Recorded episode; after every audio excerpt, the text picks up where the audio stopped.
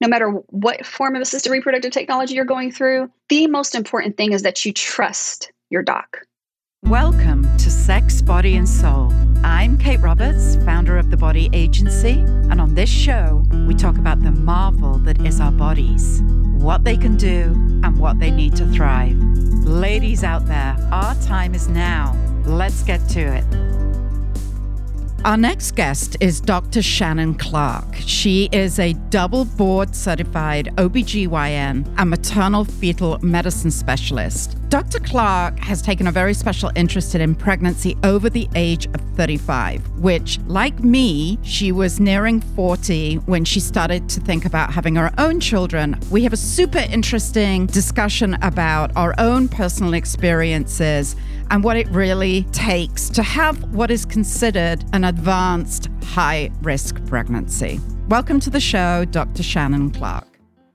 Dr. Shannon Clark, welcome to the show. Thank you for having me. Shannon, you know, I feel like it's necessary to just open up here. All of us are watching the news and seeing what's going on in the in the Ukraine. And mm. yesterday we heard that the Russians had bombed a maternity hospital. Mm-hmm. And I actually saw you on social media talking about it. You know, having given birth myself and knowing how vulnerable you are at that time, we rely on people like you to take us through that. What must have that been like in the Ukraine for mm-hmm. all of those women who had either just given birth or were giving birth at the time? I just can't mm-hmm. imagine. I mean, I can't imagine. I've never been through anything like that. Something similar would be what happened in Beirut when their explosions happened. It wasn't due to war, but you know, a lot of hospitals and including colleagues of mine who were taking care of pregnant individuals, it, it, same but different. I mean, they had a, a lot of tragedy when that happened. And obviously, this is a different situation with it being a war. And when I woke up yesterday morning, because I, I have to get up at 4:30 when I'm covering labor and delivery, and when I woke up, I always just really check check my phone really quickly. And my mm-hmm. husband had texted me at three o'clock that morning saying, sending me the link to what happened. And I was just like, I, I mean, I don't I don't even know what to say. I, first of all, I could not imagine. Second of all, it's awful that that would happen. And you know, mm-hmm. you're right. I went to work and I took care of dozens of patients, pregnant, laboring, coming through triage, antepartum, postpartum. And, you know, although I'm very busy and I have a lot of complications and some very sick patients, that is something that I don't have to worry about. And mm. hopefully we'll never, and likely we'll never have to worry about. And I just cannot mm. imagine either being a patient because I've been in a high risk pregnancy and I was hospitalized mm-hmm. for a couple mm-hmm. of months. I couldn't imagine being a patient in that situation nor or having babies in the NICU and having to see them try to be evacuated. My twins are in the NICU or, you know, being a mm. physician and trying to take care of your patients and being in that situation. So it's it's it's a tragedy. Mm. Well, you are a practicing gynecologist. This is what you do every single mm-hmm. day of your life. But you've also started this very interesting organization, Babies After 35. And when I got to hear about you, I was so excited to get you on the show because, as you know, I I got pregnant at 42 with my mm. baby, my baby girl. And that was for me a choice. I think that as we evolve as women, as as potential mothers, a lot of us are really focusing on their careers first and having babies later in life. And I have to say that up until I was about 39, I, I really didn't give it another thought. And then suddenly at 40, mm-hmm. I was like, oh, okay, I got to do this. I got to mm-hmm. do this mm-hmm. now. And of course, you know, it's not as easy uh, as when mm-hmm. you're in your 20s to get pregnant. Mm-hmm. And, and suddenly mm-hmm. it's like, okay, it's time. So, what inspired you to create Babies After 35? Was it something mm-hmm. for you that was personal or was it with the changing times? So a little bit of both. But first, I just want to clarify, uh, you know, I, I am an OBGYN, that's obstetrician gynecologist, but I don't do a whole lot of gynecology anymore because now I do all high risk obstetrics. So I, I specialized mm-hmm. in maternal fetal medicine. So I kind of gave up that part. If it's anything gynecologic related to pregnancy, I can do it. but mm-hmm. the pure mm-hmm. gynecologist, thankfully, I don't have to do that anymore. But as far as why I started Babies After 35 was because of my own journey. I, mm-hmm. you know, mm-hmm. I was training and and single, and yes, I had relationships, but nothing that stuck. And but I was focused on my training. I, if I wasn't training, I was working and studying for an exam, and I had gotten to the point in my life where I was like, you know, I'm 38. if it doesn't happen, it doesn't happen and I'll be okay. Well, then I met my now husband about a month after I turned 38, and he had actually just turned 38 as well. So things quickly changed. You know, I met my person and my perspective mm. and my wants changed. And we both were had never been married, no children, and we were like, we're going to do this. And yes, we want a family. So we got married at 39, started trying immediately after. That ended in a mis- miscarriage. I mm. was then diagnosed with melanoma. Yes, it's melanoma. Melanoma is serious no matter what, but it wasn't advanced. And I had to have a mm-hmm. surgery and recover from that. And then I freaked out because now I was 40 and a half. And yes, I'm formally trained in obstetrics and gynecology, and I know a lot about fertility, but I just didn't think it really applied to me because I was healthy and and and in my mind I was still young. But then when I had that first miscarriage and then the melanoma, I like time slipping away. We went straight to see my friend who is an REI, reproductive endocrinology and infertility specialist. He and I told him, I said, talk to me like you would talk to my husband. My husband's not medical. Tell mm-hmm. us the facts about pregnancy and conception after 40. And my mm-hmm. husband about fell out on the floor. So we yeah. went straight for IVF and and going mm-hmm. through IVF and I went through five cycles that were unsuccessful. As I was going through this, I was like, you know, if I'm going through all of this and I'm still learning things and I wasn't prepared for it, even as a trained OBGYN, how do other people feel who don't have that training and that background? Mm-hmm. So that kind of inspired me to start Babies After 35 to educate on my primary goal was to educate on fertility and problems of fertility as we age so that people could be aware and be prepared. And then, you know, that mm. blossomed into being pregnant, the, the, potential complications with pregnancy after age 35 and after age 40. So that's kind of how Babies After 35 was born.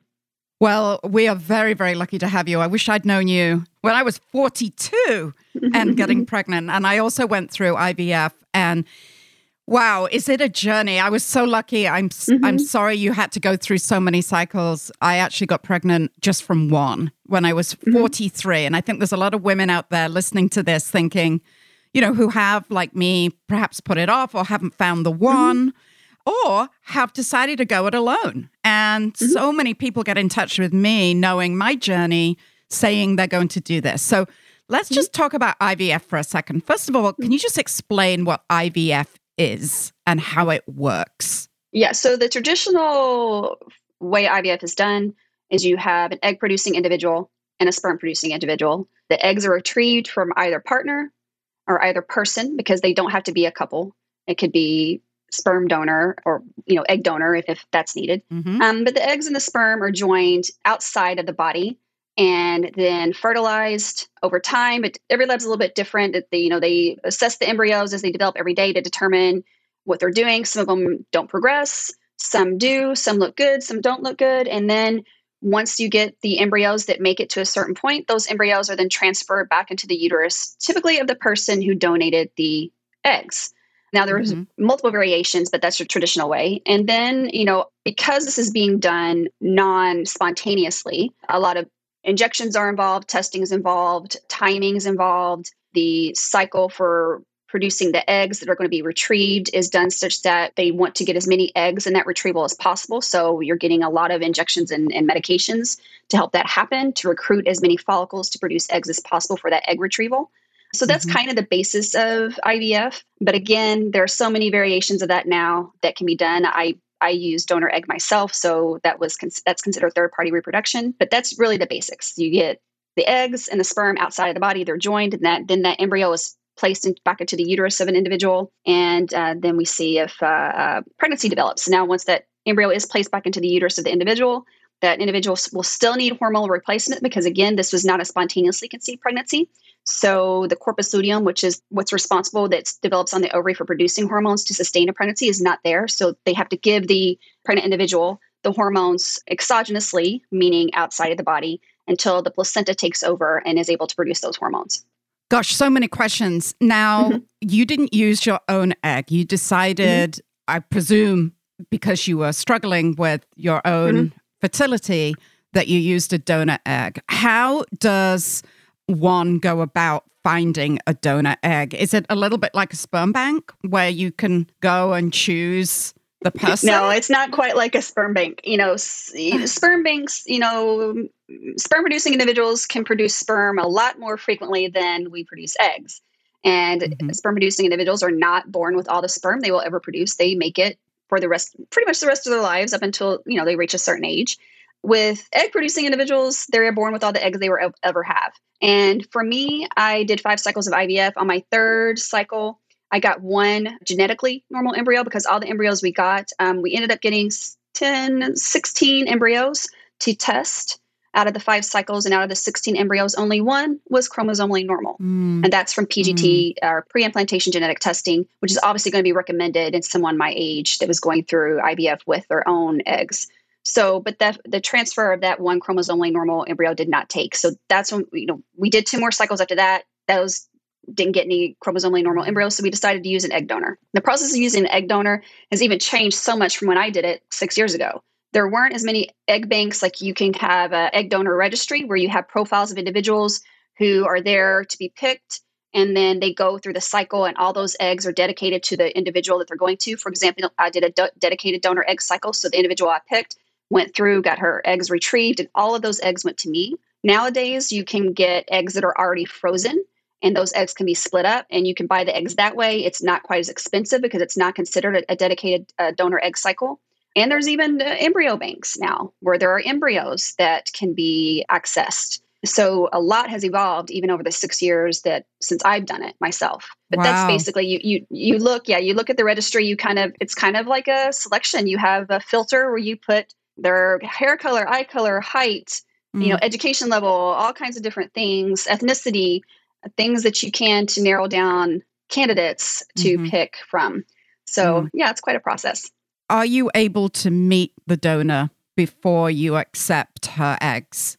So most egg donors, it's all anonymous, but I did mm-hmm. meet mine because I requested to, mm-hmm. and she was mm-hmm. okay with that.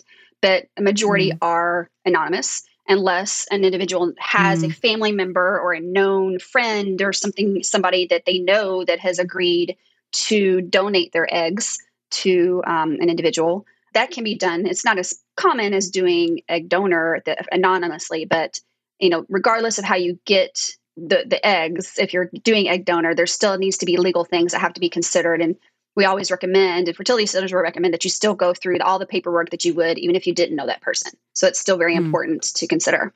It sounds like an enormous process, and mm-hmm. uh, it sounds also very expensive. Mm-hmm. Does insurance mostly cover this? And no. oh, it doesn't. Okay. And what would the average person have to really pay for something like this? Is it in the hundreds of thousands or so what's your uh, experience? Uh, I, will take it. There's some insurance companies that will pay for certain parts of IVF or a number of cycles. That is getting better. Um, my insurance didn't cover anything. And for if you're talking about just if you're going straight to egg donor, uh, it could be anywhere probably bet- depending on what all is needed. Can you, you know, with the baseline, I think it's going to be about 30,000 just for that cycle. That's just including, uh, you know, I did five cycles on my own before that. I mean, we're talking about the financial aspect of it. And I want to make sure we, I add this mm-hmm. IVF and forms of assisted reproductive technology are not available to everyone and are not available to many people who need it um, because it is cost prohibitive for a lot of people. Mm-hmm. Yes, you can get grants, you can get some kind of financing uh, options, but that's still not available to everyone. And I recognize that. I get a lot of criticism sometimes, you know, for being privileged. Mm-hmm. Did I have the money to do this? Yes, and I'm very thankful for that. But I want it to be known that I everything that I had, I worked for. I grew up in a very disadvantaged uh, environment and was able to turn that for me and how I was able to proceed in life. So I fully acknowledge that I did have the funds to do this. And mm-hmm. yes, I was able to go to great lengths that a lot of people can't go to. But again, that was my choice. So I, I do hope that eventually things change to where forms of assisted reproductive technology are not as cost prohibitive to mm-hmm. individuals who need it. Mm-hmm. But unfortunately, it still is. And um, it's starting to change a little bit, but it's really going to be mm. available for those who can afford it. Well, I wouldn't be too hard on yourself, and I hope that others are not too hard on you because you're certainly giving back now with your mm-hmm. experience mm-hmm. and the way you're educating people of both the risks and also the opportunities of getting pregnant later in life. Mm-hmm. I would actually like to acknowledge that my IVF was covered by insurance. I only went through one cycle, as as I mentioned, but it was fully covered. But I do mm-hmm. remember looking at the insurance details, and the whole thing cost about a hundred thousand dollars. Mm-hmm. Um, mm-hmm. You know, including everything. Well, one I will say one cycle, if you're paying out of pocket, you know, is mm-hmm. uh, if you're if you're not using donor egg, is not going to be a hundred thousand dollars. Uh, it could be mm-hmm. just because of the insurance, but that I don't want to scare anybody that's paying out of pocket.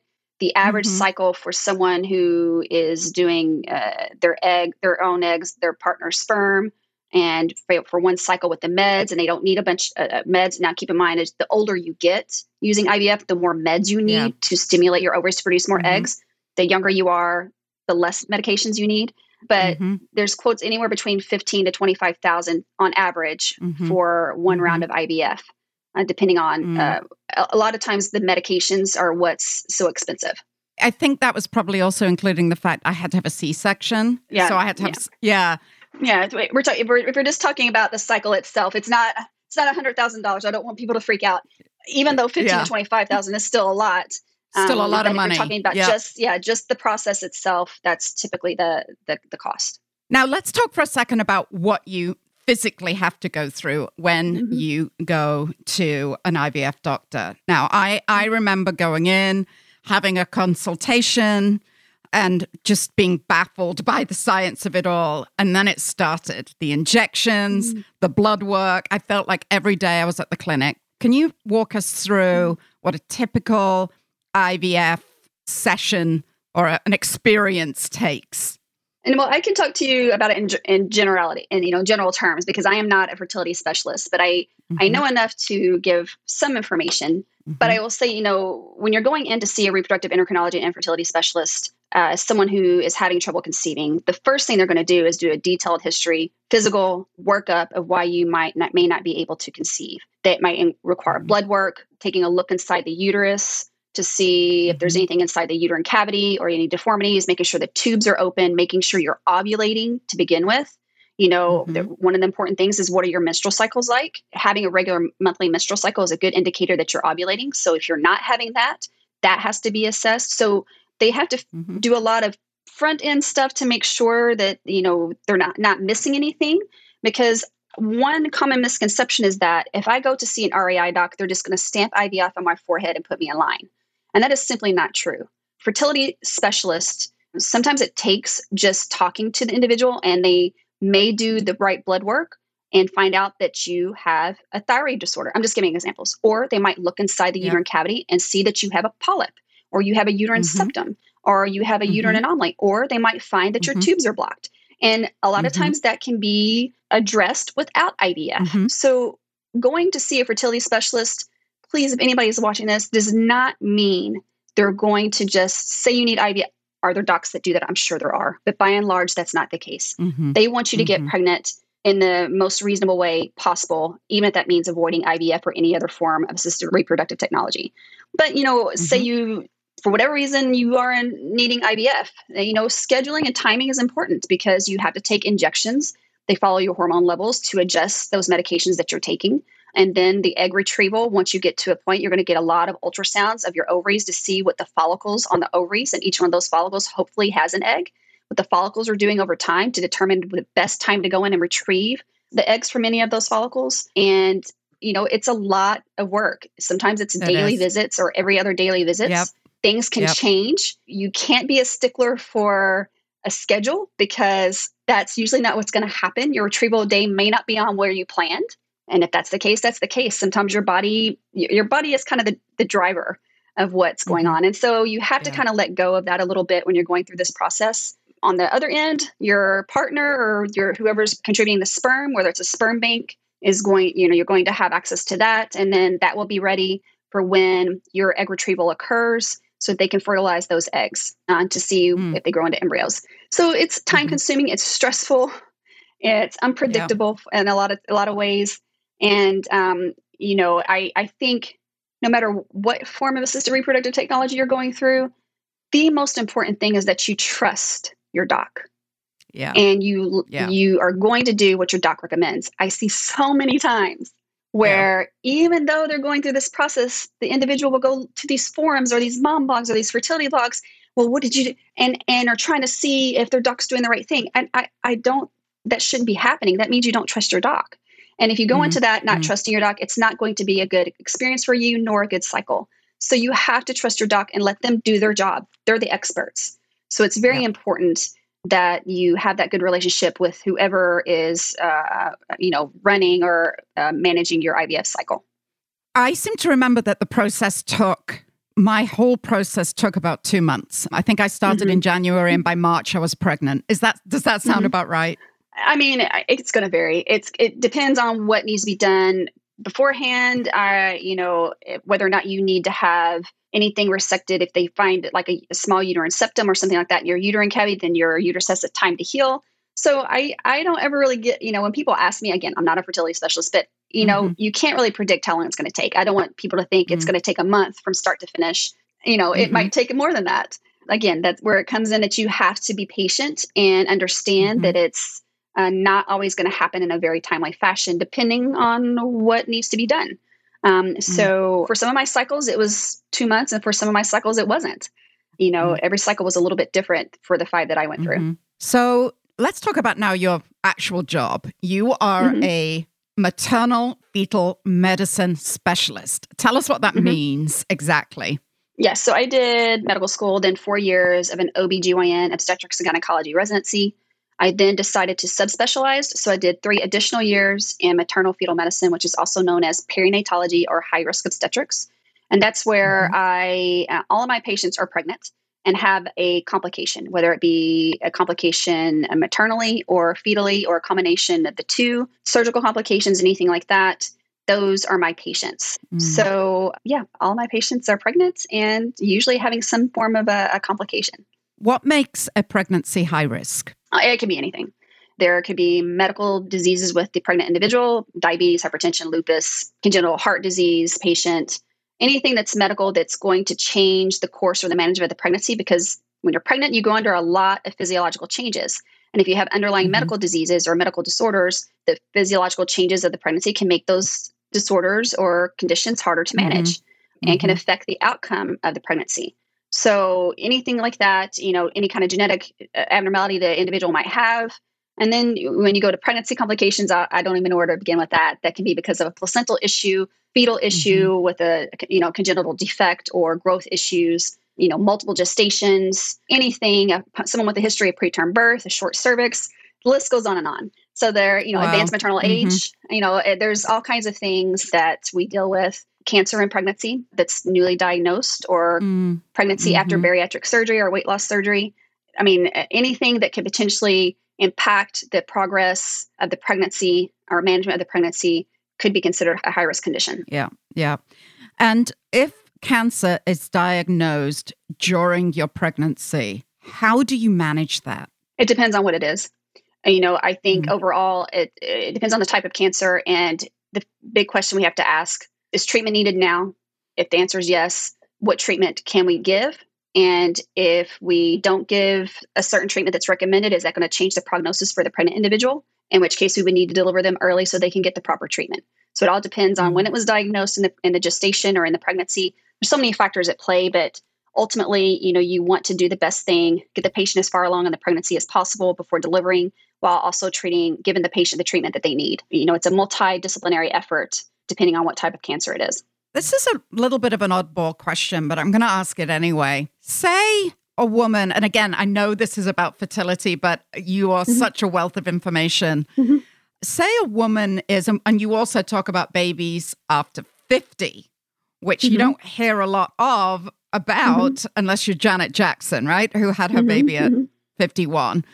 Say a woman has not had a period for a year and she's mm-hmm. in full blown now. She's gone through perimenopause, she's in menopause. Mm-hmm. If she was to get a donor egg, can she carry and birth the baby? Yes, as long as the uterus is, she's got a uterus. Yes. Okay. All right. So that wasn't a crazy mm-hmm. question. So, you know, but there are some limitations. And, and those and fertility centers and some recommendations that the American Society of Reproductive Medicine have put through. And an otherwise completely healthy 50 ish year old, I think the cutoff for doing IVF in those individuals is 55, depending on what their health status is. Now, if they're 50 and they have heart disease, diabetes, a bunch of medical comorbidities, they're likely not going to be a good candidate for IVF mm-hmm. because you have to consider what the pregnancy might do physiologically to that individual that can impact them even after they deliver. So they're, you know, someone deciding to go through IVF postmenopausally, age 50 plus, there are a lot of things to consider. The reproductive mm-hmm. endocrinologist has to be involved. Maternal fetal special, medicine specialists like myself should be involved for an evaluation of that individual to give a recommendation to say, we think medically speaking, it's okay for them to, to try to attempt to get pregnant versus, you know, it's not a good idea. The patient needs to be well informed of yeah. what they're looking at for their health if they're deciding to try IVF after age 50. And the woman, the carrier of the baby, has to have IVF to get her uterus ready, even though she's getting a donor egg. How does that work? Yeah. So, you know, you say you have a 50 year old who's gotten the green light from everyone to go through IVF. Mm-hmm. Unless they froze their eggs, and we're talking about someone who's already been through menopause, unless they have frozen their eggs many moons ago, mm-hmm. they're likely going to need an egg donor. So we would need mm-hmm. to find an egg donor. They have a partner or they're wanting to do this on their own, they can do a sperm donor. And again, the egg and the sperm are going to be joined outside of the body. Then that 50 year old's uh, uterus needs to be primed to accept an embryo because you can't just stick the embryo in. You have to stimulate what would be, as far as getting the lining of the uterus prepared to accept an embryo, because you need the lining to be a certain thickness to maximize the success of implantation. So that mm-hmm. person would need to go through hormonal treatments to get the uterus ready. And all that can be done exogenously, meaning outside the body, or in, what we call in, in vitro versus in vivo, which means inside the body. So hence the word in vitro fertilization because it's done outside the body. So yeah, mm-hmm. the, that 50 year old would still need to take certain medications to get the uterus ready to accept that embryo. I had a fibroid when I got pregnant, and the doctors were very worried about it. And because I had all this IVF treatment, it grew and it grew mm-hmm. and it grew, and it grew to the size of a cabbage. And mm-hmm. it, it made my pregnancy hurt. You know, I had terrible backache and I couldn't understand why. And I, I now know mm-hmm. it's because the, the baby was pushing against mm-hmm. the fibroid and then that was mm-hmm. pushing against my inner workings. How dangerous is it to grow a baby next to a fibroid? And mm-hmm. would you then usually recommend a C section? Because it's hard for the baby yeah. to get out, right?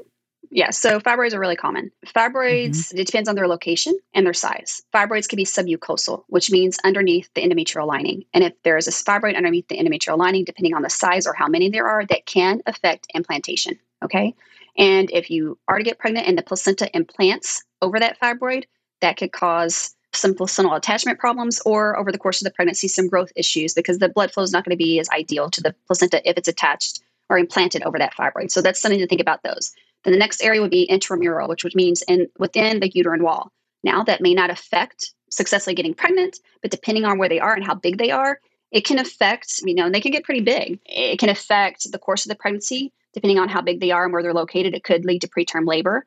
If they're located in a certain way where, I mean, I've seen fibroids, a fibroid uterus so big that the the actual pregnancy was growing up underneath the ribs because the, that was where the actual yeah. lining of the uterus was. So it all depends on how big they are, where they're located, and you just have to see where the pregnancy ends up over time. I've delivered multiple babies from fibroid uteruses vaginally, and I've had to do C sections on a lot of fibroid uteruses to deliver the baby. So mm-hmm. it's not a, mm-hmm. something that you can predict before pregnancy because it evolves over time. And some patients do just fine and then some don't. It all mm. depends mm. on multiple factors. So, fibroids are common, especially in individuals as they age. So, we're going to see more fibroids in uteruses of 40 plus year olds when they're mm-hmm. trying to, to conceive. So, that's something to consider. Also, if there's a big fibroid as the uterus grows, what can happen is uh, the blood supply to the middle of the fibroid can be restricted because the blood supply is going to be naturally diverted to the fetus and the pregnancy. Yeah. And that can cause degeneration or death of the inside of the fibroid, which releases prostaglandins and all these other factors that can cause not only pain, but can cause uterine contractions. So that's something else to consider mm-hmm. as well. So if you have fibroids, it's important to know where they are, and follow them over time. Just don't forget about them, especially if you're mm-hmm. anticipating getting pregnant in the future. It's important to know exactly where you stand with those fibroids. I asked my doctor to take the fibroid out during mm-hmm. the C section and he refused. Why yeah. is that? Because you the uterus uh, gets a greatly increased blood flow during pregnancy and if you have a fibroid a big one especially and you try to go in and start dissecting that out you're going to bleed and you don't want extra bleeding unless it's very Mm-hmm. easy to get to. There's been situations where I actually had to remove a fibroid to get to the fetus. If that's the case, you do what Mhm. you got to do. But if it's not Yeah. in the way and it's not going to change how you, you know, it, you can still deliver the fetus safely, uh, leave the fibroids alone. The last thing you want to do is to get into a bunch of blood loss and potentially end up losing the uterus because of blood loss, trying to take out a bunch of fibroids at the time of a C section. So I've heard terms used such as a geriatric pregnancy and, you know, obviously high risk pregnancy and all sorts of awful terms to refer to women over the age of 35 having babies. What's with that? Where have these terms come from? And uh, geriatric? yeah, I know. Yeah, so there's, you know, I think my favorite one is probably advanced maternal age. That's the one that's the most Yeah. palatable to me. Yeah. But there's elderly, geriatric, advanced maternal age. Uh, those are the three main ones. Who knows where they came from? They've been around since when I was in medical school. Mm. And I guess they probably just couldn't think of a good thing to put with the ICD 9 then codes. Uh, and that's what we ended up with. So, listen, I know it's not flattering. And should we do better? I think maybe we should just get rid of elderly and geriatric and just stick with advanced maternal age because I think yeah. that one's okay. And, Yeah. but it's still there and it's not very flattering. But no no And, you know maybe i was thinking about this before our interview maybe you know we only used to live till our 40s 45 Mhm. you know as humans back in the day Mhm. maybe Mhm. maybe that's where it came from but was considered it was geriatric back in the day. yeah. yeah. yeah exactly all right well coming to a close i would love to know from you what is the sort of i hate to say this because it sounds ageist but what's the oldest patient that you've had come through your doors who had a baby So my, you know, my patient population is largely indigent and underserved. A lot of my, you know, my patients, I, I think uh, 91% are um, on some form of Medicaid or um, other forms of uh, assistance. So a lot of my patients are not having IVF. But I will say probably the oldest spontaneous conception that I've seen was 52 that I can think of. Not very often, but I do see a lot of patients in their early and mid 40s. But again, I have a very high risk population. So again, I'm not seeing a lot of IVF patients for obvious reasons, um, but for Mhm. spontaneous, yeah, I do see. and so these are women who've naturally gotten pregnant at that age Yes. hmm And in your professional opinion, do you feel that we are just naturally able to have babies now later in life? No, nothing's changed to make it easier to spontaneously conceive. You have to consider the population that I'm seeing. You know, I get a lot of referrals, and so if they're older, they're probably going to come in to my center, right?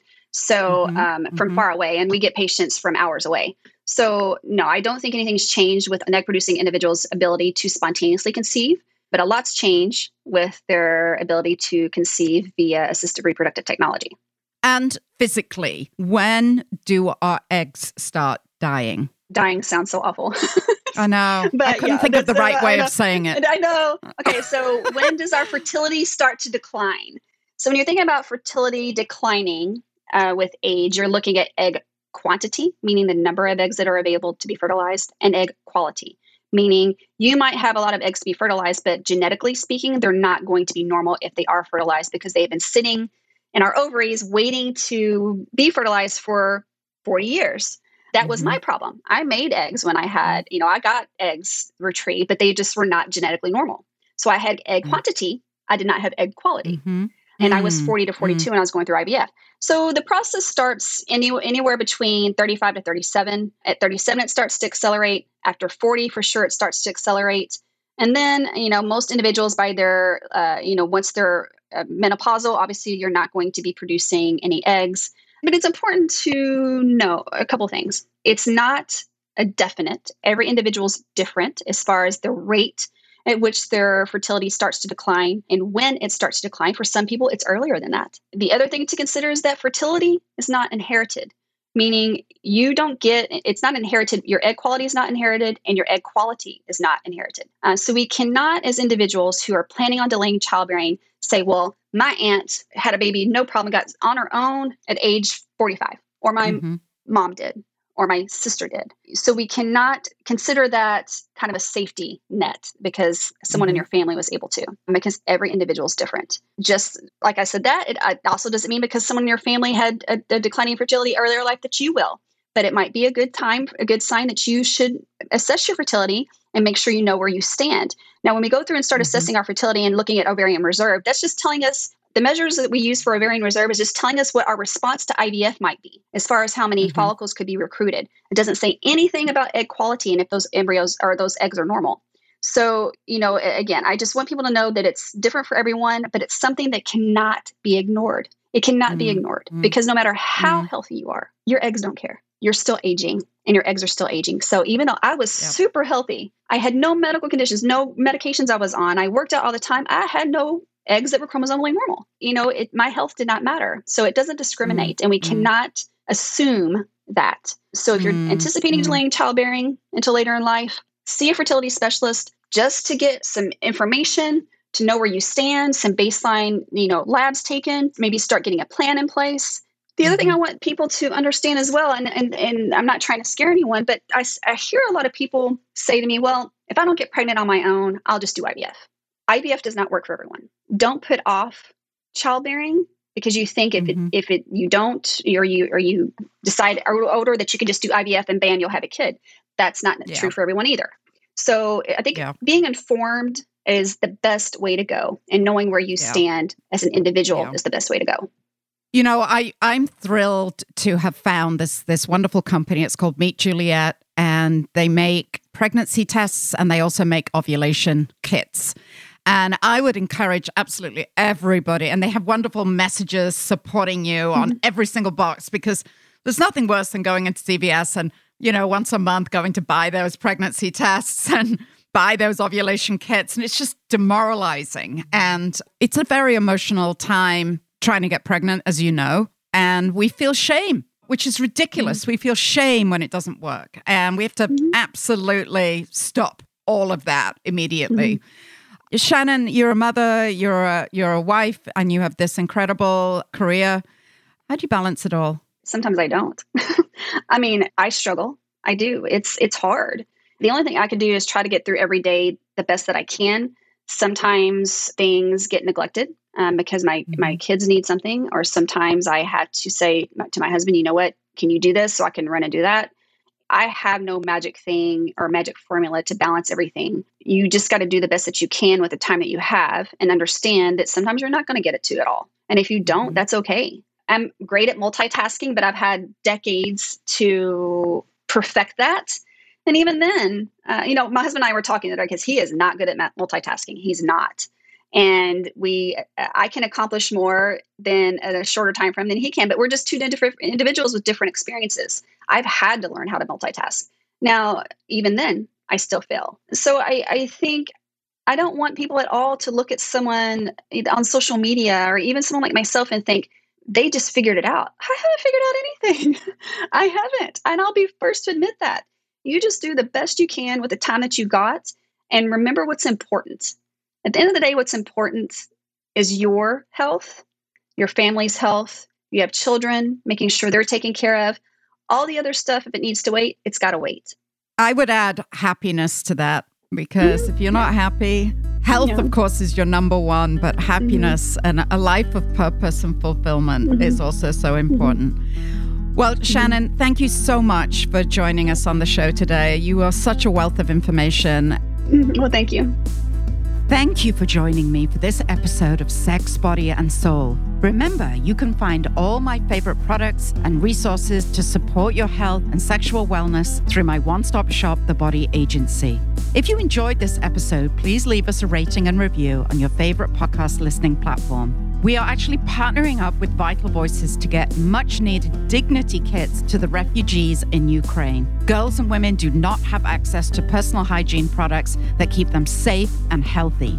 Please go to thebodyagency.com to donate a dignity kit today. Be sure also to sign up for our email list at the Body Agency for the latest curated recommendations from our industry experts and use our special promotional code podcast10 to get a 10% discount. Thank you for listening.